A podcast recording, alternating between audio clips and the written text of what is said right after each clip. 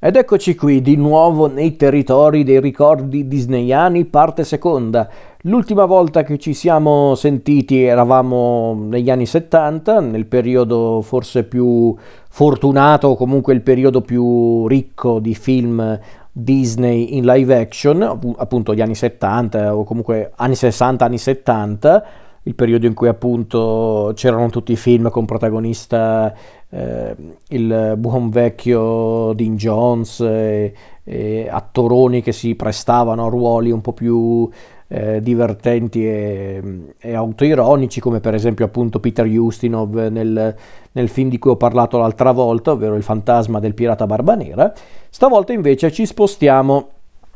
nel 2011 quindi facciamo un balzo eh, in avanti perché? Perché come dicevo nelle puntate scorse questa, mm, questa piccola rassegna, i ricordi disneyani parte seconda, non è una retrospettiva su tutti i film in live action fatti dalla Disney, no, è piuttosto un mio personale viaggio nel viale dei ricordi e quindi ripercorrendo tutte le fasi in cui appunto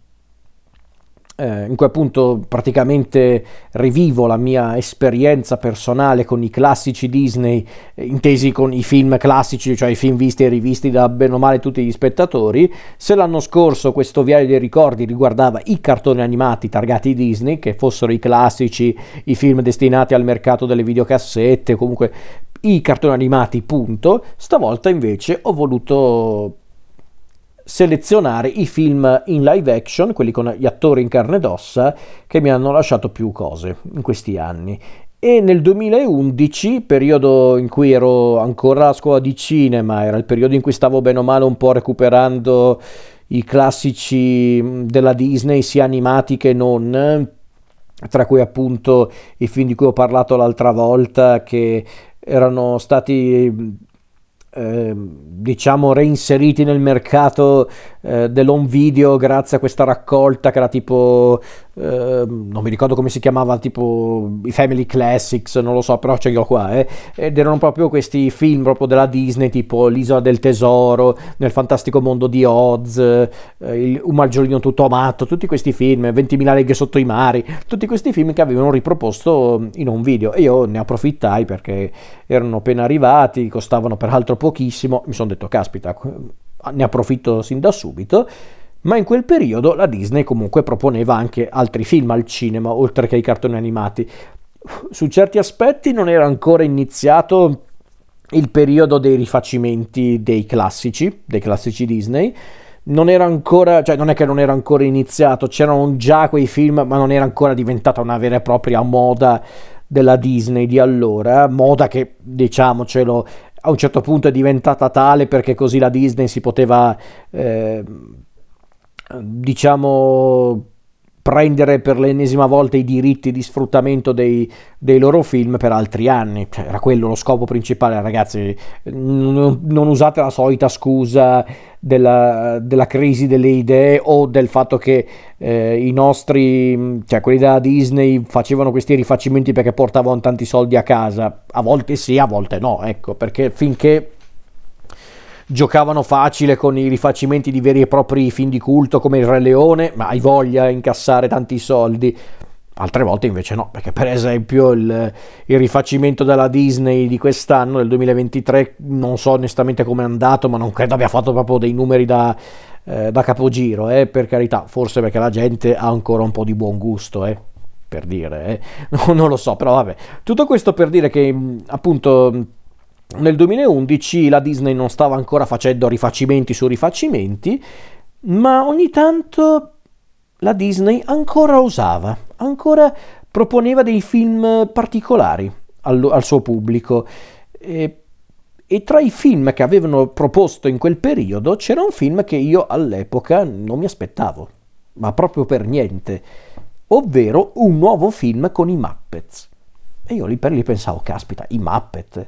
chi è il, il temerario che ha, eh, ha, ha, cercato di riportare i Muppets al cinema? Che lo voglio sposare davvero, perché io ero, ero felicissimo perché ero un grande fan dei Muppets, quindi pensavo, caspita, sono tornati al cinema. Ero un po' dubbioso perché mm, da una parte pensavo, ok, stanno riproponendo i Muppets dopo tanto tempo, quindi chissà. poteva andare male e invece no, questo film è molto grazioso, perché infatti vorrei parlare proprio del film chiamato The Muppets, i Muppet e basta.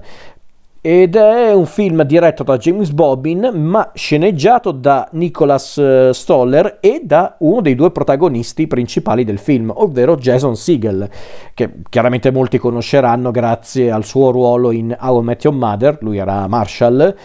è noto anche per altri ruoli televisivi, anche un po' per il cinema, ma soprattutto per i suoi ruoli televisivi, per serie come eh, Freaks and Geeks eh, e appunto How I Met Your Mother, dove era uno dei protagonisti,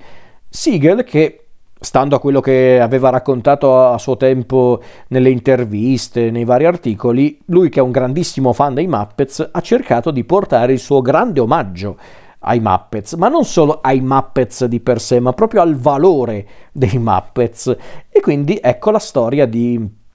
eh, di appunto di due personaggi, ovvero Gary e, e, e, Walter, questi due fratelli dove uno è appunto Jason Siegel, l'altro invece è un Muppet, è un pupazzo. Non viene spiegato il perché di questa cosa, ma semplicemente i due sono, eh, sono appunto fratelli, fratelli anche eh, proprio inseparabili e in pratica i due hanno tante cose in comune e una di queste cose è la passione per il Muppet Show. Entrambi sono grandi ammiratori dei Muppets, specialmente Walter che vorrebbe addirittura diventare praticamente parte del, della famiglia dei Muppets. E cosa succede? Che un giorno i nostri, Walter, eh, eh, Gary e la fidanzata di Gary, Mary, interpretata dalla bellissima e bravissima Amy Adams, Ecco, Walter, eh, Gary e Mary eh, fanno visita al teatro dei Muppet, il vecchio, trea- il vecchio, teatro dei Muppets, e qui scoprono che c'è questo eh, viscido petroliere, Tex Richman, un nome e un programma proprio, interpretato da Chris Cooper. C'è questo petroliere un po' scorbutico e anzi proprio malvagio che vuole radere al suolo il teatro dei Muppets perché a quanto pare c'è il petrolio sotto il teatro dei Muppets così, perché no? E quindi Richman vuole appunto radere al suolo il, il teatro per estrarre il, il, petrolio. Solo che appunto Walter ehm, non ci sta perché lui ci tiene tantissimo ai Muppet, è un grandissimo fan dei Muppet e quindi decidono appunto di... Eh, di salvare il teatro in qualche modo e quindi vanno prima da Kermit, il noto leader dei Muppet, convincendo Kermit, cominciano a ricostruire il gruppo dei Muppet per, diciamo, mettere in scena un nuovo spettacolo, una specie di Teleton, ma condotto dai Muppet. Perché? Per salvare il teatro, appunto, per raccogliere i fondi e salvare il teatro. E da qui inizia l'avventura dei nostri che cercano appunto di riunire tutti gli storici membri dei Muppet, quindi Kermit, Miss Piggy, eh, Fozzi l'Orso, Gonzo e tutti gli altri, insomma. Questa a grandi linee è la storia, non è che c'è molto da dire, questa a grandi linee è la storia ed è praticamente una sorta di grande omaggio di Siegel, di, eh, di Stoller e di Bobbin non solo al, ai Muppet, ma anche alla storia dei Muppet, storia televisiva ma anche cinematografica, perché infatti non mancano tantissimi riferimenti al primo film dei Muppet, eh, quello del 79, ecco il film dei Muppet, anzi ci sono pure delle sequenze che... Ehm, che citano appunto il film, il primissimo film dei Muppet, ma torna anche proprio la struttura tipica dei film dei Muppet, perlomeno di quando c'era ancora Jim Henson eh, in circolazione, quando ancora comunque gestiva un po' i Muppet, è tornata un po' quella, quella struttura tipica dei film dei Muppet, quindi le, le gag a volte surreali, a volte un po' demenziali, i numeri musicali che però erano anche, anche all'epoca molto assurdi, come anche in questo film, gli attori che si, si prestano al gioco, sia quelli che fanno proprio i ruoli, per, i ruoli principali, i ruoli... Ehm, da protagonisti, ma anche chi viene a fare giusto un cameo e ce ne sono di camei qua da Jim Parsons, uh, Emily Blunt, uh, c'è Jack Black che si prende allegramente per i fondelli, infatti io non sapevo chi, chi faceva i camei in questo, in questo, film quando è comparso Jack Black che fa proprio Jack Black, cioè fa se stesso più o meno, io stavo morendo dal ridere, ma poi abbiamo anche Alan Arkin, Bill Cobbs, uh, un Mickey Rooney così vagante che però è sempre un piacere vedere vedere, Whoopi Goldberg, Neil Patrick Harris, tanti altri ancora, insomma, addirittura ce ne dovevano essere eh, altri ancora di camei, doveva esserci per esempio questo... Eh, questo cameo di Danny Trejo in prigione che, che voleva uscire di prigione dicendo che era, eh, che era anche lui un Muppet perché avete tagliato quella scena? Forse l'hanno messa in quello dopo, non lo so, però insomma... Eh, era un film perfetto per i fan dei Muppet, come me. Sono andato a vederlo e questo film, che chiaramente può contare anche sulla fotografia del grandissimo Don Barges, eh, poi aveva mm, Christo- Christoph Beck alle musiche, una colonna sonora fantastica che io ascolto sempre molto volentieri. Colonna sonora mi riferisco soprattutto alle canzoni che sono una più bella dell'altra. Alcune sono eh, delle diciamo nuove versioni dei classici proprio dei Muppet, tra cui non può mancare ovviamente l'immancabile eh, Rainbow Connection, che è un vero e proprio classico della storia dei Muppet, che qui viene cantata in maniera molto Ehm, sentita dai nostri, eh, però poi abbiamo anche nuove canzoni che sono davvero fantastiche, ore- orecchiabili tra l'altro, tra cui per esempio una delle canzoni principali che è Life eh, is a Happy Song, che è semplicemente fantastica perché ci sono Jason Segel, Amy Adams, eh, Walter e gli altri personaggi che fanno questa canzone proprio allegra, gioiosa, ma anche molto ironica, eh, oppure eh, abbiamo anche tra le canzoni originali eh, Mi Parti, quella canzone assurda dove c'è Amy Adams che va da sola eh, in un ristorante, quindi c'è questa canzone dove appunto lei cerca di festeggiare da sola, ma è sola, quindi non riesce a festeggiare. Quindi insomma, qui proprio torna proprio il delirio tipico dei Muppet. Addirittura c'è la canzone Manor Muppet che se non erro ha vinto pure l'Oscar questa canzone a suo tempo. Penso di sì perché è una, è una bella canzone, bisogna anche dirlo. È davvero una gran bella canzone perché è una canzone che eh, funziona molto bene all'interno del film che eh, riesce anche tutto sommato a portare avanti la storia in maniera molto convincente per quanto riguarda anche il percorso di Gary, il personaggio di Jason Segel. Eh, poi, poi, davvero i, ci sono tanti numeri musicali assurdi come quando per esempio c'è lo spettacolo del Teleton a un certo punto c'è un gruppo di Muppet che fanno la tipica scena del quartetto da, da, da barbiere ma cantando ma cantando Smells Like Teen Spirit dei Nirvana, però con appunto come se fossero un quartetto da barbiere, quindi bom, bom, mi mi mi bom, bom. Here we are now. Così andate a sentirvi quella traccia che da sola vale tutto il film, eh, ve lo dico. O addirittura c'è Camilla, la, la gallina, che si mette a cantare ehm, la canzone Forget You. Quindi insomma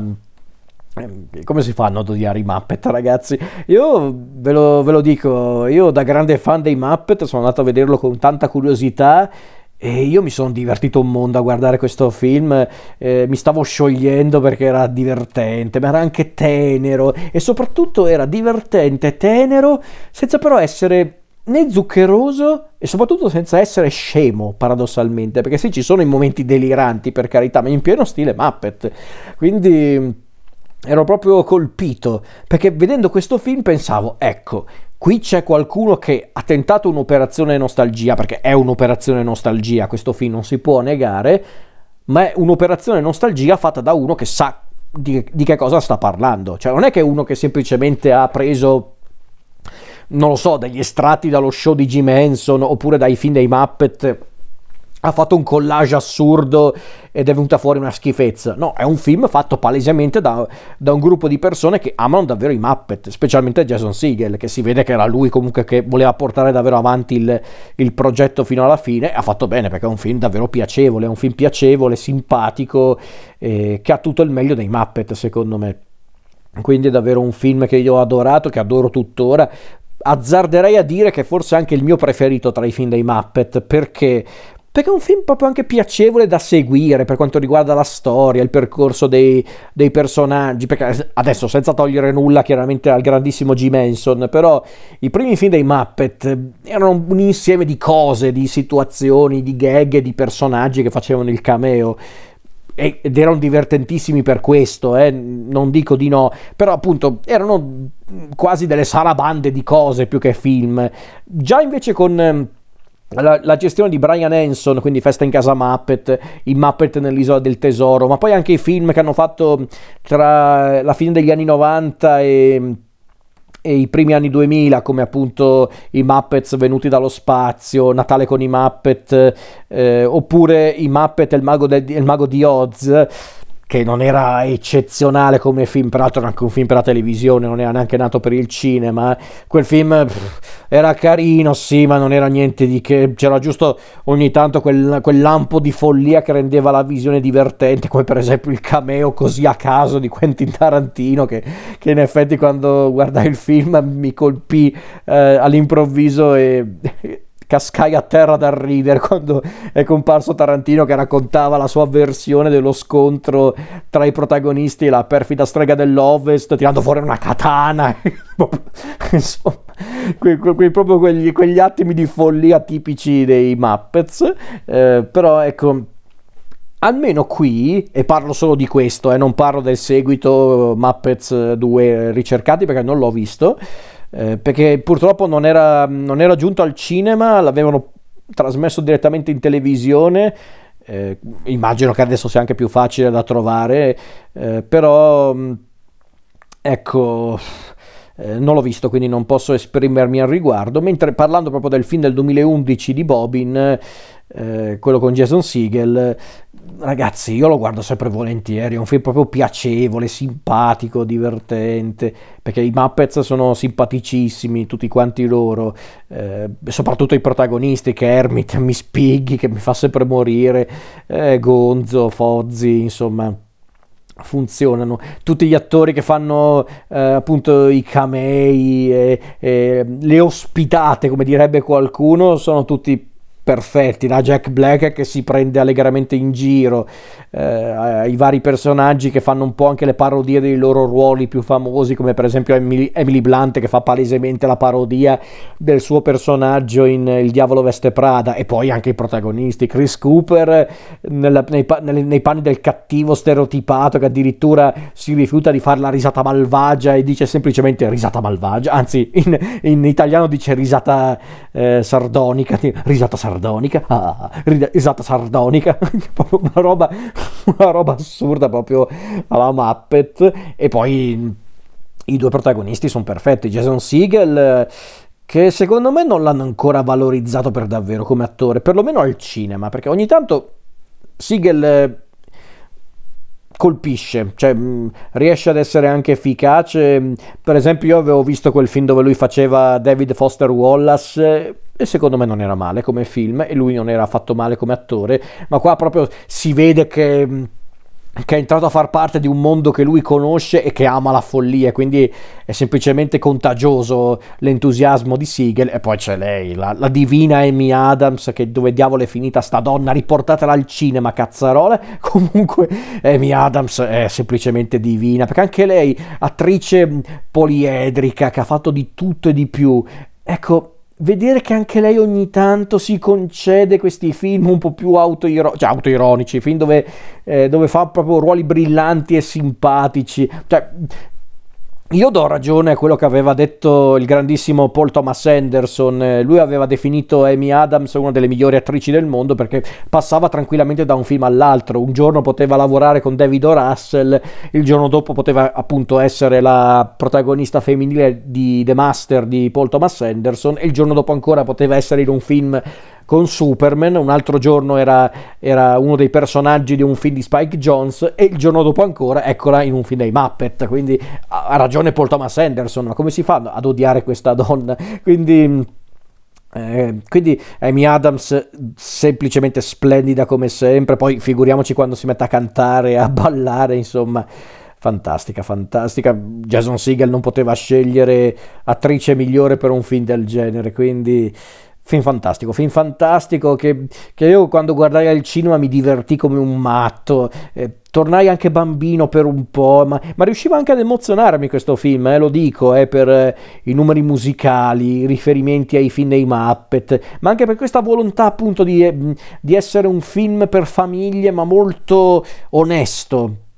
cioè, non era un film per famiglie che puntava tanto sull'effetto nostalgia, sulle mode del momento, semplicemente voleva essere un film per famiglie semplice, divertente ed efficace. Ed è tutto questo, è semplice, divertente ed efficace. E che vuoi di più dalla vita, ragazzi, quando hai un film del genere? Quindi assolutamente film fantastico che mi guardo sempre volentieri quando mi capita. E direi che è tutto per quanto riguarda i Muppet, perché mi sa che non torneranno più in questa in questa rassegna perché per tanti motivi non ho,